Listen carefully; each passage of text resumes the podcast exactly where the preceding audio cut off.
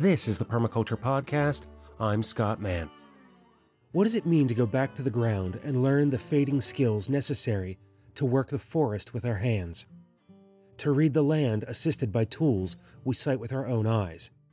To create new visions of old roles, such as a land steward or cottager? I explore those thoughts and more with my guest today, Hazel, who some of you may know as Tom Ward. A longtime permaculture practitioner, he remains one of the few people who I feel comfortable calling an elder in the community.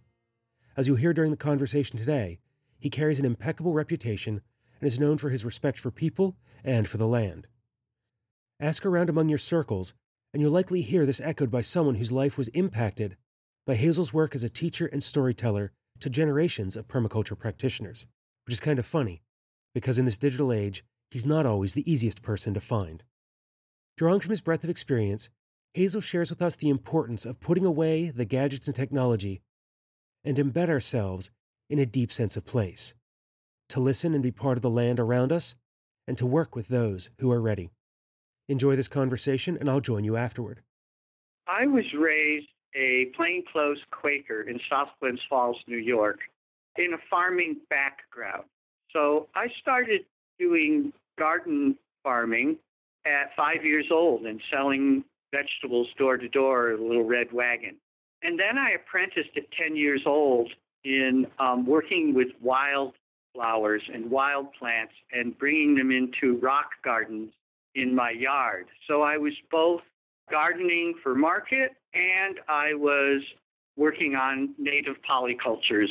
And this was in the 50s.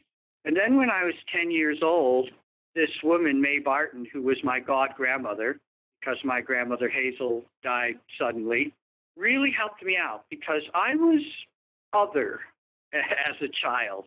And that helped me become a nature nerd. Then through my Quakerism, I got involved in medical relief to Vietnam and ended up a political refugee on the West Coast in Oakland, California. In Oakland, I was fairly heartbroken because I was on Nixon's subversives list and I was uh, blacklisted for graduate school and all work. But nonetheless, I was hired to teach college at Laney College off the street, and um, it was difficult to get a paycheck. But I started teaching a course called Wild Edible Plants and Woods Lore in 1971. And I refer to it as proto permaculture because I was teaching whole systems ecological thinking, and I had buses and field trips and anthropological movies. So I quickly became knowledgeable on the West Coast and started doing farm design in 1971. And then worked on a number of organic farms in the California Valley and worked for a collective called Ma Revolution's Natural Foods Collective, where we were doing farm to city direct vegetable deliveries. And um, so that was a little bit ahead of its time. So when the permaculture course came along to the West Coast in 1982, I was actually invited to attend and I was paid for. And that put me in a position with Bill Mollison to sort of co teach the first course at Evergreen State College in Washington. And Bill really pushed me around because he saw that what I didn't have was design mind. Instead, I was just a techie. And that really challenged me. Now, if I can jump way ahead, because I then ended up teaching in various places around the world and training a lot of people. I was one of the originals, we might say. I now am concerned about focusing on design in permaculture. I think we should focus on chores and maintenance. So there's the short version. And I've been interested in sitting down to talk with you ever since I took my teacher training as when I was out in Oregon and talking with Andrew Millison and then others through producing the show over the years, your name is one that continually comes up as just someone that everyone turns to and has a good regard and a very healthy reputation that follows you and your work from all the years that you've been practicing. And yet there's not a whole lot of media out there that I could turn to to find out a lot about what you were doing. It was through kind of this whisper network of everyone who had known you over the years. And when I would ask for referrals and things, your name just continually rose to the top of that. And so I'm really fascinated to be able to sit down and talk with you today because of having such a long history in this movement and so much more across the country and the world when it comes to sustainable and integrated systems. And I'm wondering, as you say, this movement away from design to focus on the chores and the maintenance, what does that look like? And what is your current work then around this and the other ideas that captivate your thoughts and imagination after all these years of experience? well, thank you for all that. I decided, I suppose, in the early 70s, because of things that were happening politically in the Bay Area, to go to the ground. I now call that deep local. And this is why you don't see me on the stage internationally with a lot of media, because I'm not hustling to fly around the world to teach big courses. Instead, I have been living below the poverty line in the Siskiyou Mountains and occasionally being invited to go teach. I taught at Heartwood Institute in Garberville, California for 11 years and trained a lot of people. So I understand how I'm in the thread and, and eventually you get back to me if you ask questions. But I haven't tried to really be a rock star out there. I've just been working on the ground. And the work I'm doing on the ground is at Wolf Gulch Ranch, which is a pocket desert in the Little Applegate Valley. And I've now been there for 20 years. And I'm doing something called social forestry because I'm coming to understand part of my hesitance at using the term design that what we really need is culture. We need to be working together as humans in order to, well, as Quakers would say, get to truth. I would say get to accurate and useful ecological observations. This is quite a long task because cultural development takes time, different than silver bullet approach, the technological discovery, and almost like entrepreneurial design that has those stars around it of the expert. Those are problematic. And there's lots there buried in what I just said about hyper individualism and about building community and about being deeply related to place. And so I just made that choice. I made the choice to live poor, but do real work on the ground. And that's reflective of, I know, quite a few people of kind of like my generation who were born in the, the late 70s through about the mid to late 80s who were making similar kinds of choices to kind of go to ground and get our hands dirty in whatever it is that our particular focus is. I know some great people who are woods walkers doing landscape restoration, myself trying to be available to have these kinds of conversations with as many people as possible and to share them so people can connect with them. And it's interesting to hear that you've been doing this for so long and engaging in this sense of place and yet are still so well known by so many. And I'm just having been in this place for so long and done this work, what kind of things are emerging that you're learning from this process of going deep and going local? I'm learning that that we're living in difficult times and making the kinds of commitments that I was lucky enough to be able to make because of getting in the right position, ending up with access to land. I have a life lease I don't pay rent. I don't pay taxes. This really frees me up. So, access to land is super important. Thus, I'm working on something called a cottagers co op. And I can go into that a little later, but let me get back to your question. I think one of the most important things to do is build salon, polite conversation amongst neighbors that doesn't need to get anything done. It's an old Celtic phrase, which is everything to do, nothing to get done. It comes from the story Jubal the Bear in the Mabinogion series. And So, what we've been doing in the Little Applegate, I call community inventory, which is to take stock of ourselves and take stock of our place, but not broadcast it. Keep it home, keep it on paper. One person in this case has a collection of 40 posters and lists. And so, as we try to do community inventory and build community in our neighborhood, what we find is high turnover, people having difficult lives and having to change, and not a lot of stability.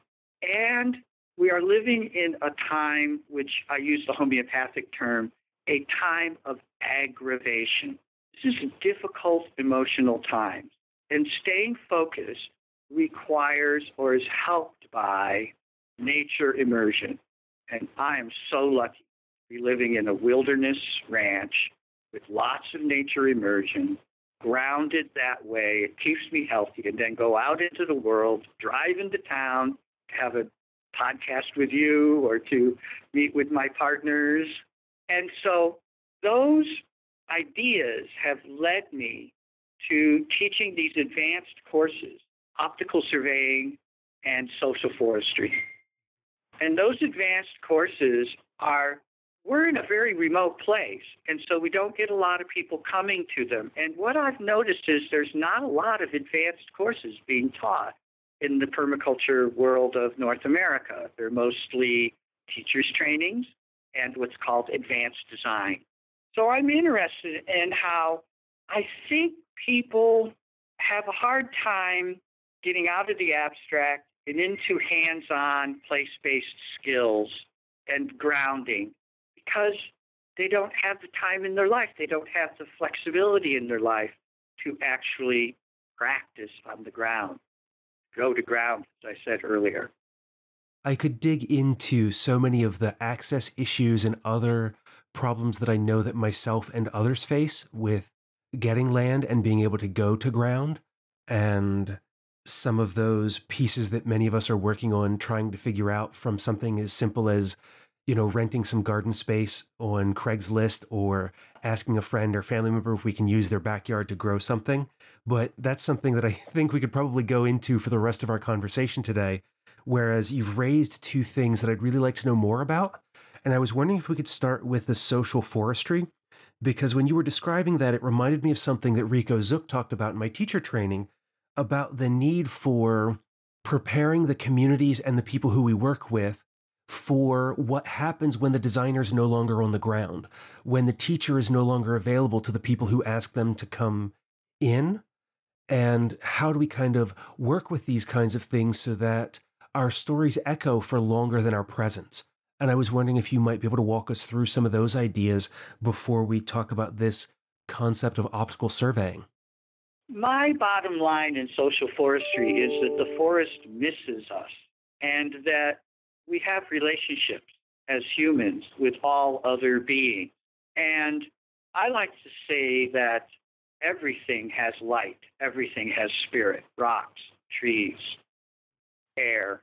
And I really like the three dimensions that are brought forward in the spell of the sensuous the horizon, the air, and the earth, the ground, the mysteries, the three mysteries, the real bounding of our lives are these dimensions. They're not the Euclidean dimensions the, that we actually use in permaculture design.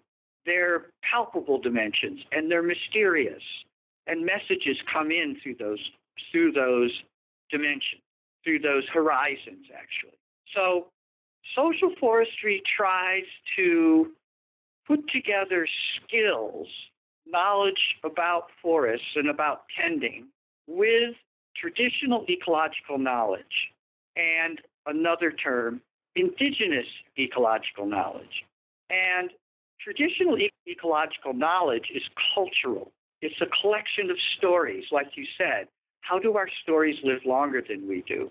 So I've been telling a bunch of stories, and they're on my our primitive website, so they're being recorded. I'm giving these talks. I'm imagining a positive future, and that has really inspired people. And then people have been coming to this social forestry course where we practice community. Where we practice working together and we were, where we practice learning our special skills.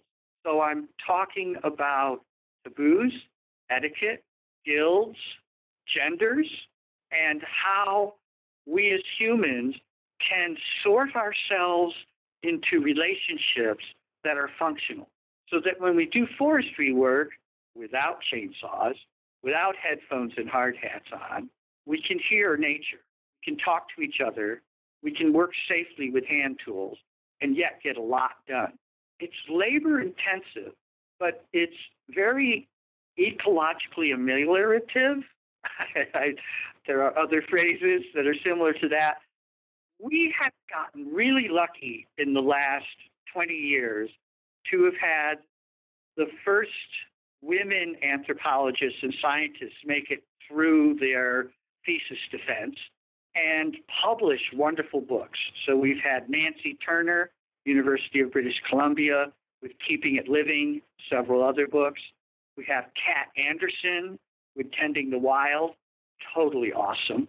We have Anne Cameron, also out of British Columbia, Daughters of Copper Woman.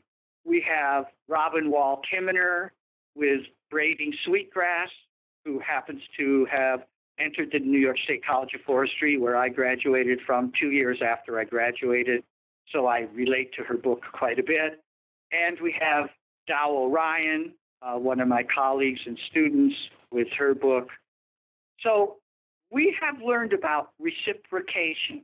We have learned about giving back. We have learned about multiple products. And so, with a lot of crafts built into social forestry, and with looking for products that come out of ecological management, things that can be skimmed within a context of building resilience in our landscape to fire. And right now, we have two big forest fires that have suddenly blown up since the 4th of July, and our valley is full of smoke really early this year. So, jumping around, the skills and the crafts that we can make with ecological surpluses in forestry work can replace consumer goods, but they can't compete with consumer goods. I haven't, the only thing I've been able to sell regularly is my artisan charcoal. Baskets, nobody buys them. I like to say that the enemy or the challenge to social forestry is the plastic bucket. I can't compete with the plastic bucket. It's got me perfect. So, the social forestry course, which I think we've taught for eight years now, maybe a little longer, has spun off these things called winter camps, where the problems they've been having in winter camps are social, are decision making. They're about building culture.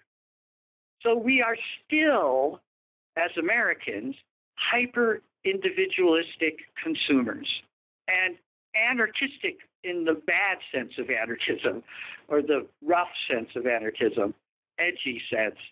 And this is hard to get over.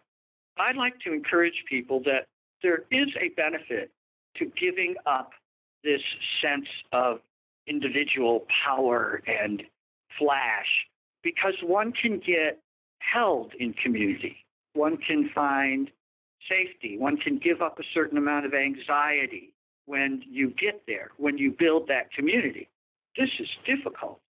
And luckily, I have all this Quaker history, and the Quakers go back hundreds of years trying to work exactly this out. How do you do bottom up democracy with a great deal of respect for everyone, totally inclusive, and get things done. And that is, I think, a big challenge. And it fits right into what I said at the beginning about maintenance and taking care of things. And perhaps the first thing we need to do is take care of each other. I really enjoy this new book that's out by Adrienne Brown called Emergent Strategies. She's a person of color out of Detroit, and this book is thrilling to me because she refers to things I've been involved in all my life, and she's putting them together in this really wonderful permaculture or systems theory way. And that is that the first thing we do is build support networks, like I was saying earlier about community inventory. And then out of those support networks and interactions between support networks emerge strategy, things we can do, things we can get our hands on, things that can get done. And I don't know that that's traditional permaculture design. I think this is more spiritual cultural work where we stumble into things and the lights go on and we just pick up our tools and we march out there and we get it done. I love it that perfect timing is the key to good burning, to being able to do cool, burning, it's called, the maintenance burning that was done all over the continent but we know more about here on the West Coast because there's remnants of it. And that ability to say, oh, it's today, we can burn today, is the favorite part of our social forestry course. Everyone who comes to the social forestry course is really looking forward to fire. And so every day I have to say, well, looks like it's going to be two days from now, so let's pay attention. And open burning has always been women's work. So that's an example of a gender focused, but not gender exclusive guild, the burning guild, the people who light the fire. And the way that traditional indigenous people did it was by breaking the grass. And if the grass snapped in the right way, the fuel humidity was at the right condition. And if the winds are not too bad, in other words, the larger atmospheric context, fuels are good, you're ready to go, and everybody understands their part. So there's the Sawyers Guild, which is also the Firelines Guild, and there's the Burning Guild, and there's Oversight, which would be me and Karen and Melanie, the elders, in other words. So there's all these different groups coordinating with each other with a great deal of ecological knowledge, and it gets done safely. And the pictures, there's even pictures on our website of people in tank tops doing open burning. And the groups that are trying to reintroduce fire professionally would be Nature's Conservancy. And luckily, I've had work with the Park Service, which started doing open burning in the 70s, and especially at Lava Beds National Monument, south of Klamath Falls, on grasslands. Your professional, I, I don't know what other term to use, industrial open burning is it's big. It's it's machinery, it's water trucks, it's full gear. It's not social. It's it's militaristic. So I'm making some contrasts here in order to kind of show where we're trying to go with social forestry. And let me repeat again and again problem is not how to do things. We know how to do things. This is traditional knowledge. Problem is cooperating in community, coming into relationship with each other at the same level as coming into relationship with the work and with the landscape. You speak a lot to something that I've been coming to realization of over the last year or so is that in many regards, the on the ground practices and skills that we need to create solutions for many of the issues that we face are all available. We may need to work on synergizing some of them together in order to get the results that we might be interested in when it comes to sustainability and regenerative practices and other pieces, but that it's the social and cultural side of this work that has the most to be done as we try to kind of reclaim or reconnect with community as we move through and work in the landscape. Yes, it's true. And I would say we have the knowledge of community building. It's just not that accessible, it's difficult. Communities protect themselves, they don't invite in anthropologists. I mean, with all the work I've done with indigenous people around the world, there's a great set of jokes about what you do when you see an anthropologist coming. They're great. They're wonderful. And I'm not going to repeat any of them because some of them are fairly coarse. But when communities do get their act together, they tend to be insular. They tend to try to avoid broadcasting. I'm I'm fascinated that the Communities magazine, which lists different intentional communities around the United States, most of the intentional communities are not listed in the Communities magazine. They're just not there. And that's because there are a lot of lost people in America looking for community. They, they know what you just said, that this is the work. They don't know where to go to do it. So they show up at the gates of an intentional community. And a lot of these people are troubled. Like I said, we're living in a time of aggravation. We're all a little bit aggravated. So, how do we do this? We almost need to get lucky. Like I said, we need to stumble into it. Or we need to read that book, Emergent Strategies, and start working on these friendship groups. One of my apprentice colleagues is named Heron, Heron Bray, herbalist, and she has run some of these forestry camps I was talking about. And she quotes me as saying, the most important thing we can do is stay home. So there's this great amount of movement, of searching. It's so American. It's so colonialist. And, you know, like, let's go someplace else. Let's go find it. And really, what we need to do is sit down, go deep local, stay someplace. And that's rough, like you said. How do we get that traction? How do we get that relationship to place? And I think we should talk about that. So I did a big design, which can be seen online thanks to Andrew Millison with Wolf Gulch Farm. And when I was done with the surveying and with supervising the earthworks machinery, I negotiated for a part of the ranch for a life lease. And that has paid off magnificently. It has allowed me to teach these advanced courses and to develop a fire laboratory that I don't think any university has. I, I have incredible fire history at Wolf Gulch, 100, 150 years of fire history that I can trace, that I can work with. So that experience of having become the forester at Wolf Gulch Ranch is now, with Heron's help and others, moving towards this cottagers concept. So a lot of organic farms in southern Oregon have a little piece of bottomland because we're a mountainous area and a bunch of woodlots, a bunch of forest.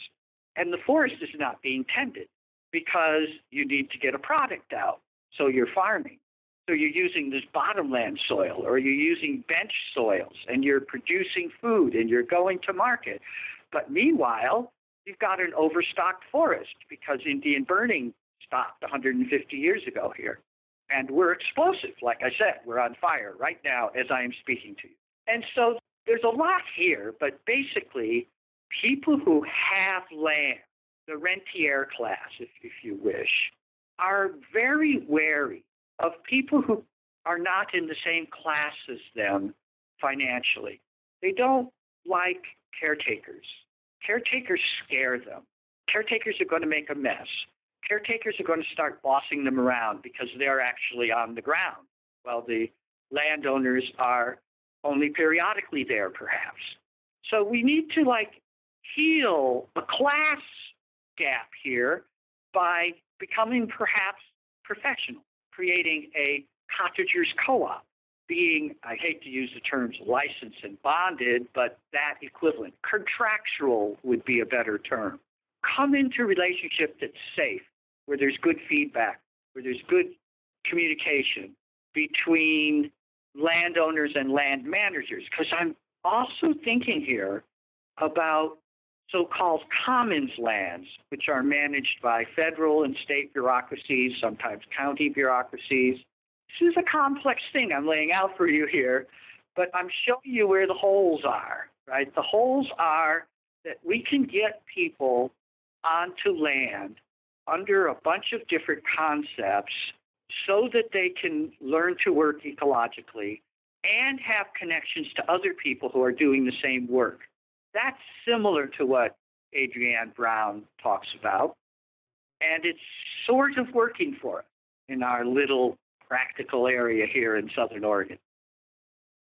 You're able to take these ideas and put them together so that you have not only the on the ground skills and practices, but also the community development that's becoming this emerging cottagers co op that pulls from some of these different ideas that kind of bridges the gap from like the permaculture community sometimes just wanting to do it our own way while also meeting some of the needs of the broader society, as you say, through some of these professional approaches, such as these contracts or other obligations that give a sense of security to the people who we're working with in these processes? Yes. And now I'm going to go academic on you. So it turns out that getting the support of government and even granting um, nonprofits things requires definitions of category. Legislation cannot usually move forward defining categories unless there's been academic work in the form of papers being published that define concepts in a way that can be referred to technically and then discussed by government bureaucrats. And then laws changed. A, a, really good example in Southern Oregon right now is the green rush, the marijuana industry, which has already collapsed to some extent. There is no category difference between a mom and pop organic in the ground marijuana farm where the hemp marijuana might even be integrated into a polyculture. And the industrial paved greenhouse, energy intensive, maybe even chemical intensive investments that we are being bugged with in Southern Oregon.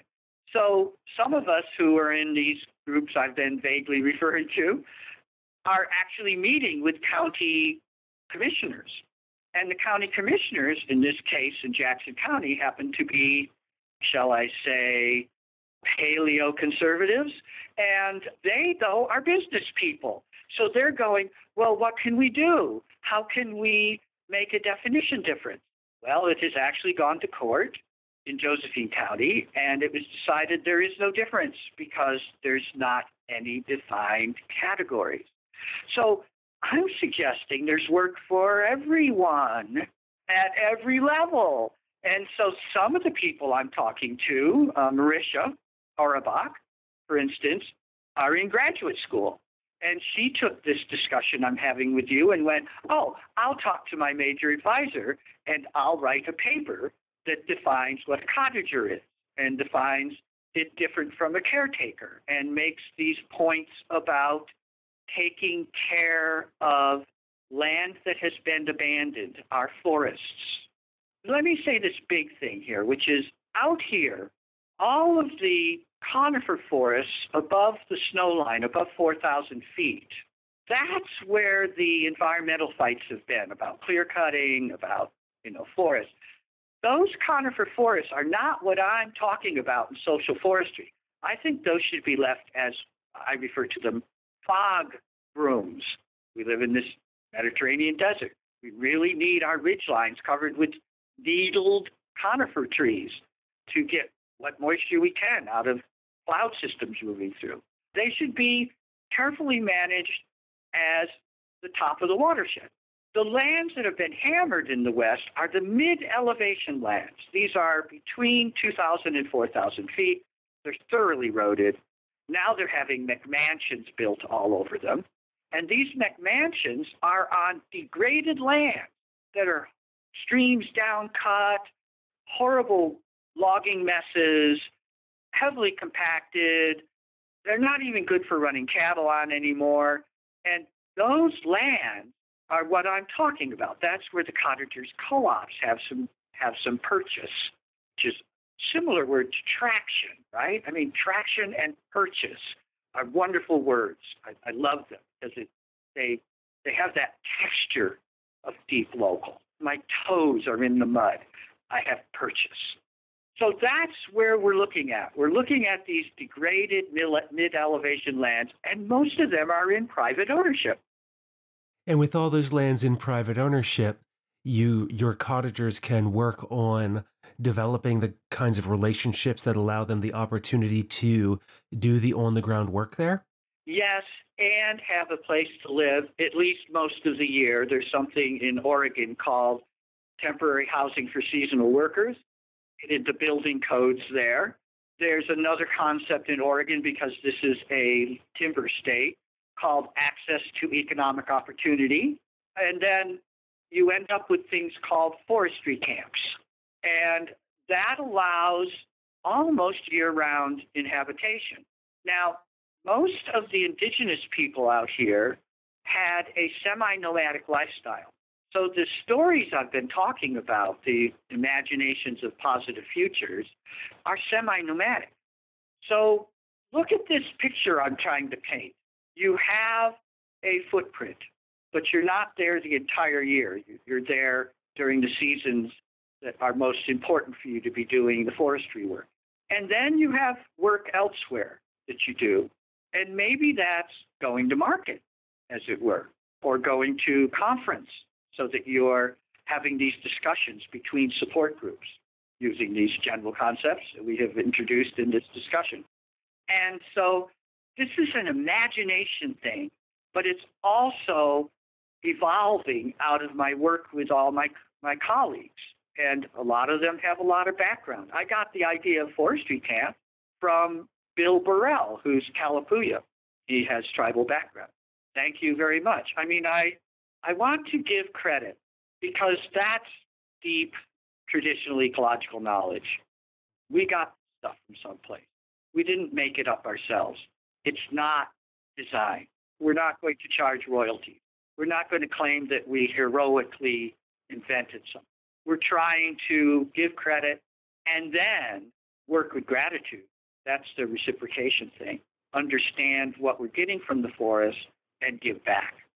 And with all of that practical and community work, and it sounds like there's some business development in there and a lot of other pieces that make it, well, to borrow the language, a holistic approach to working on some of these non design social and economic needs while also fitting within the rules and bounds of the society that exists where does that all lead then to this other idea that you introduced at the beginning about optical surveying?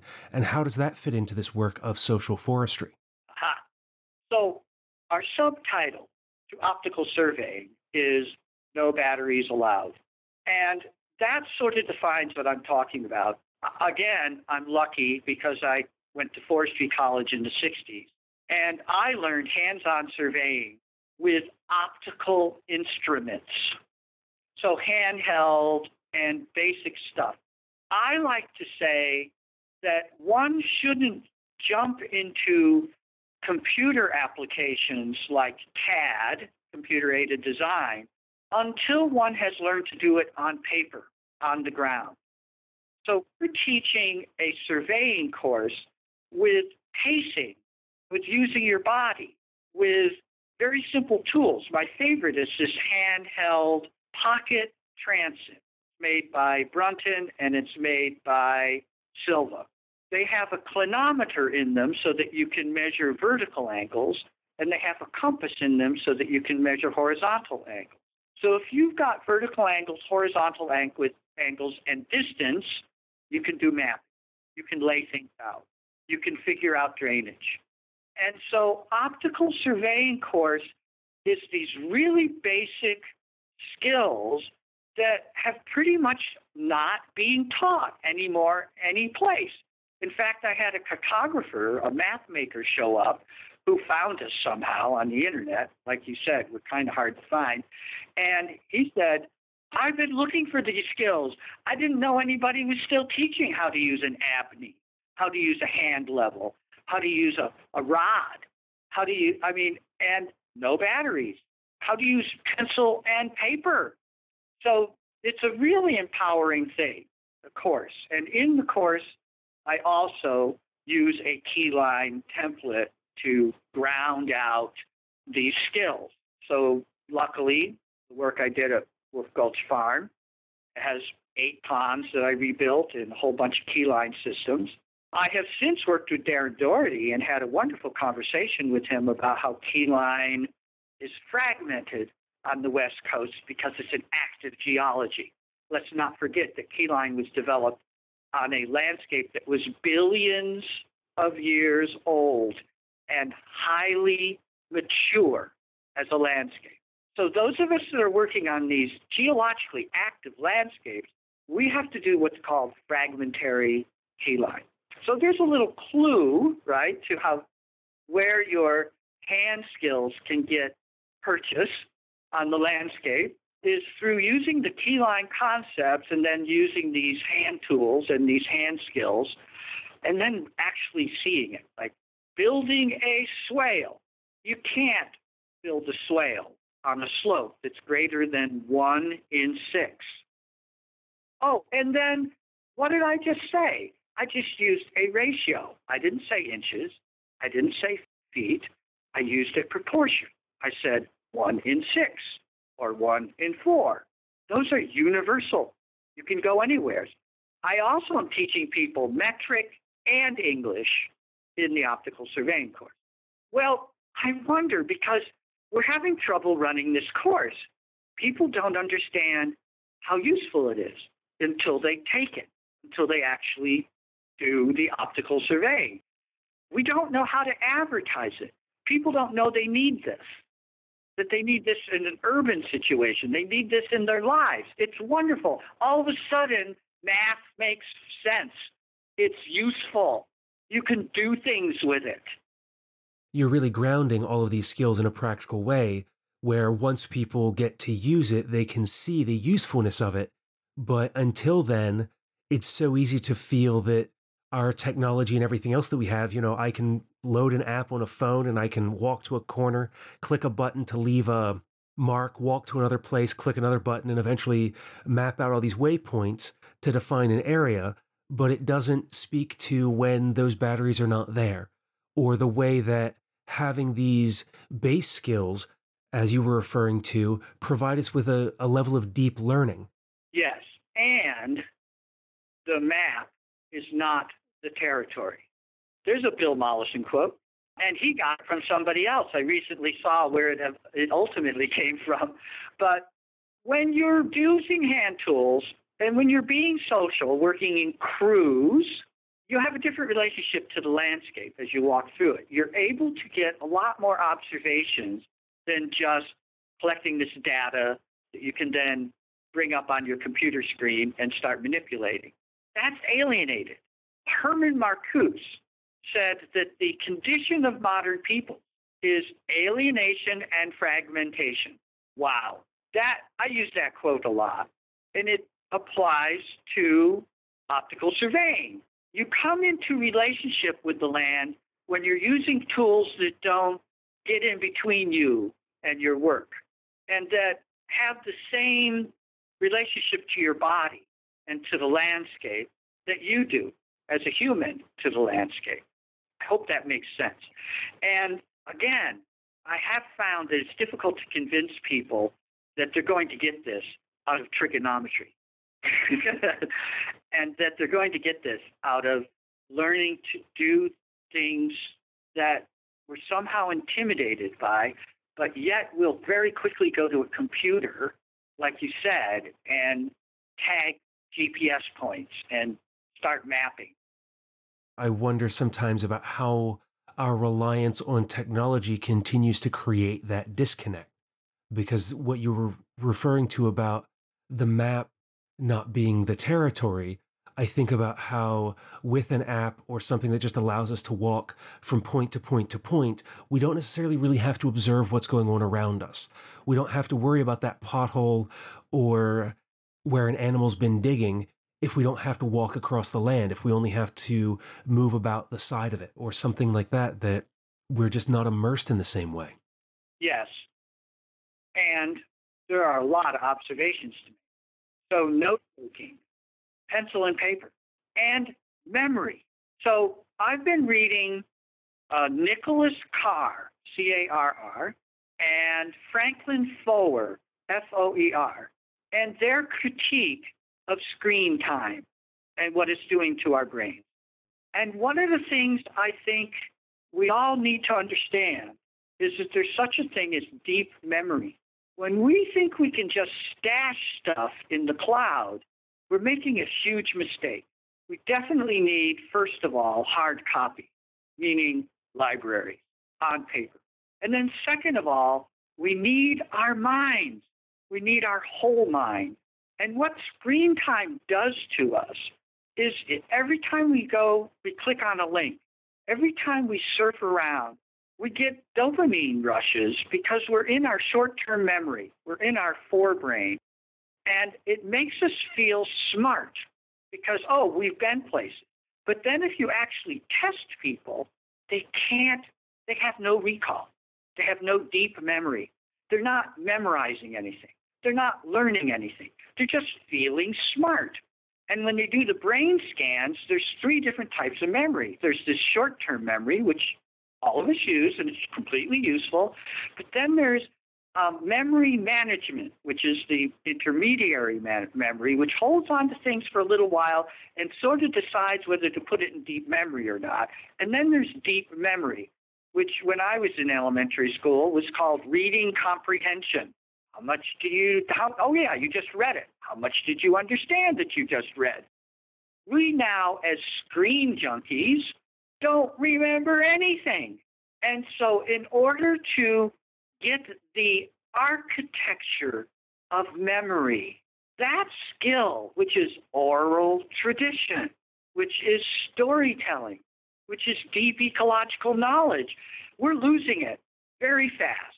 And so, this is all still about surveying. We come into a relationship with the landscape when we memorize it. And our optical surveying tools are extensions of all our senses so that we use our entire mind and all our senses and we come into relationship with place. And then if we have these stories that we were taught as children at best, and luckily I had that that upbringing in, in the Adirondacks, when we come into relationship with place, it's a collection of stories, it's a collection of skills, it's a collection of relationships, it's a culture that we're living in. So it gets reinforced. And it allows us, as you asked earlier, to make this transmission, to hold everyone in this culture of place, in this relationship to place. And without that, we're going to make huge mistakes. And we have made huge mistakes. I mean, everything here on the West Coast, which some of my family was involved in long ago, has been extraction. We're not doing building and not just building culture, but building resilience. So, out here in Western Oregon, the two big things are return of salmon because of the phosphorus and the nitrogen loops out of the Pacific Ocean and the leaching of our soils. So, we have a net loss of fertility. And the return of fire in the interior West because of a more local cycling of nutrients. And without the return of fire and the return of salmon, it's downhill. The forests are going to fail. Our soils are going to get worse and worse. The carrying capacity is going to go down. And I think we need to talk more and more about carrying capacity. It's so difficult to measure, it's so difficult to imagine. And it's the key thing. Indigenous people made all kinds of cultural adjustments, including birth control, in order to live within the carrying capacity of their drainage basin. And are we thinking that way now? Yes, we're talking about water. Yes, we're talking, and especially Brock from Occidental Arts and Ecology and his work on watersheds in California has been awesome. So we're mapping, we're thinking about the watersheds, but I think we can go in all these other dimensions that I just sort of put together in a story for you. You really give a lot for what we can follow up on in the future. I'm hoping for additional conversations that we might be able to have but also different places where listeners can explore these ideas further based on where they're individually called and what their interests are, from on the ground skills to community building to perhaps even taking on some of these issues politically so that we can communicate these ideas more clearly and be engaged in the process that's causing this kind of destruction and change it. I'm left a little lost in my own way from our conversation today because of the, of the sheer amount of ideas that you shared with us from this long history that you have from your own story and then when it intersects with permaculture and then where you've kind of taken that further then in your own journey there on the ranch in that pocket desert doing design and work and sharing these skills with others. And even with everything that you've shared with us today, is there anything else that you'd like to tell us through a story or from your own life before we draw this conversation to a close? I would suggest people go to our website and explore it, as difficult a website as it is, understanding that we're a low budget operation. And I think people can start talking to elders, talking to old people, and getting a sense of depth in their place. Like I said, stay home, work on it, figure out where you are, figure out what it is. And out of that will emerge the strategies and the opportunities. And again, to um, quote one of my favorite permaculture principles, we are surrounded by insurmountable opportunities. Thus, you see me going all over the place with this conversation. So, I do recommend that. And the other thing I recommend, which I hinted at, is folks, this is a long road, and it starts with the children. So I highly recommend children's pilgrimages. Wherever you have that special wild place in your neighborhood that you can get to fairly easily, I suggest that you story that landscape, that special place, and that you take children out maybe four times a year, four seasons a year, and you walk through this special place and you tell this story time after time at this rock, at this water pool, at this old tree.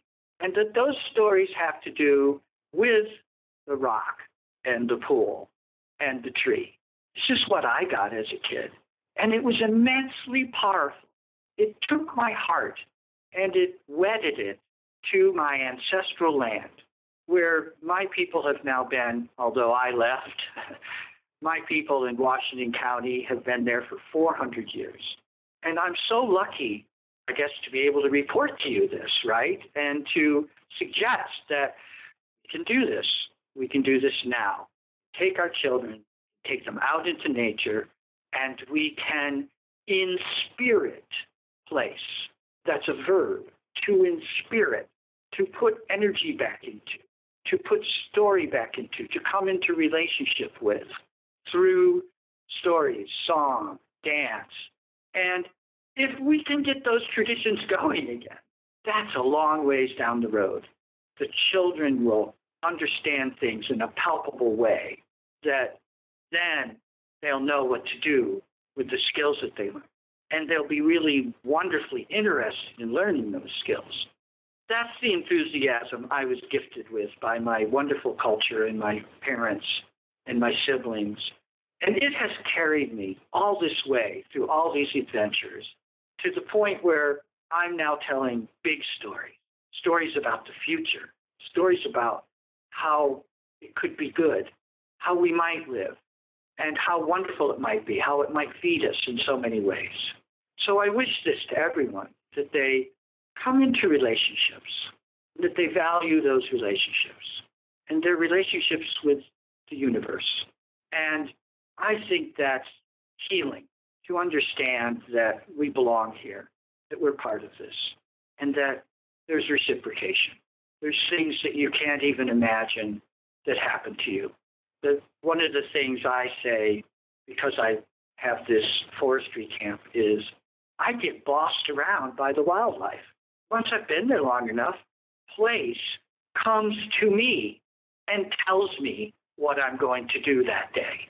It's not my design, it's my attention. I'm listening carefully. I'm ready, ready to be told what's up next. You can find out more about Hazel and his work, including upcoming social forestry and optical surveying classes, at siskiyoupermaculture.com. In addition to the usual resources section in the show notes, you'll also find a recommended reading list that includes many of the books Hazel mentioned.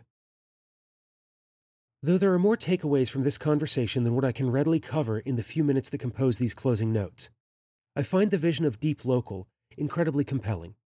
I've spent most of my life in motion, but now spend more time working on slowing down and seeing the world in focus rather than as a blur passing by outside a car window. For me, that reflection and engagement of Deep Local is about getting to know the plants and animals in the landscape, but also the people and places we inhabit, the trails we walk, parks we create, the food we eat. To sit with friends and engage in a dialogue, the salon which Hazel mentioned, in the act of deep listening and seeking to understand one another and create stronger social bonds. To stop talking and start learning from the wisdom of those around us. To know we are not alone and to share the joy of our lives. We're in this together. Let's celebrate that. Right here, right now, where we are. If you have any thoughts or questions from this conversation with Hazel, leave a comment in the show notes or get in touch. Visit thepermaculturepodcast.com and click on Contact to send me a message. I'd love to hear from you.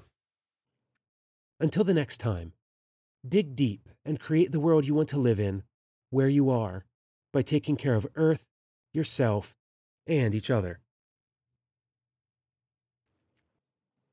The Permaculture Podcast is a production of Permaneo Group. Find out more about the Permaculture Podcast, including the extensive archives, by visiting our website, thepermaculturepodcast.com.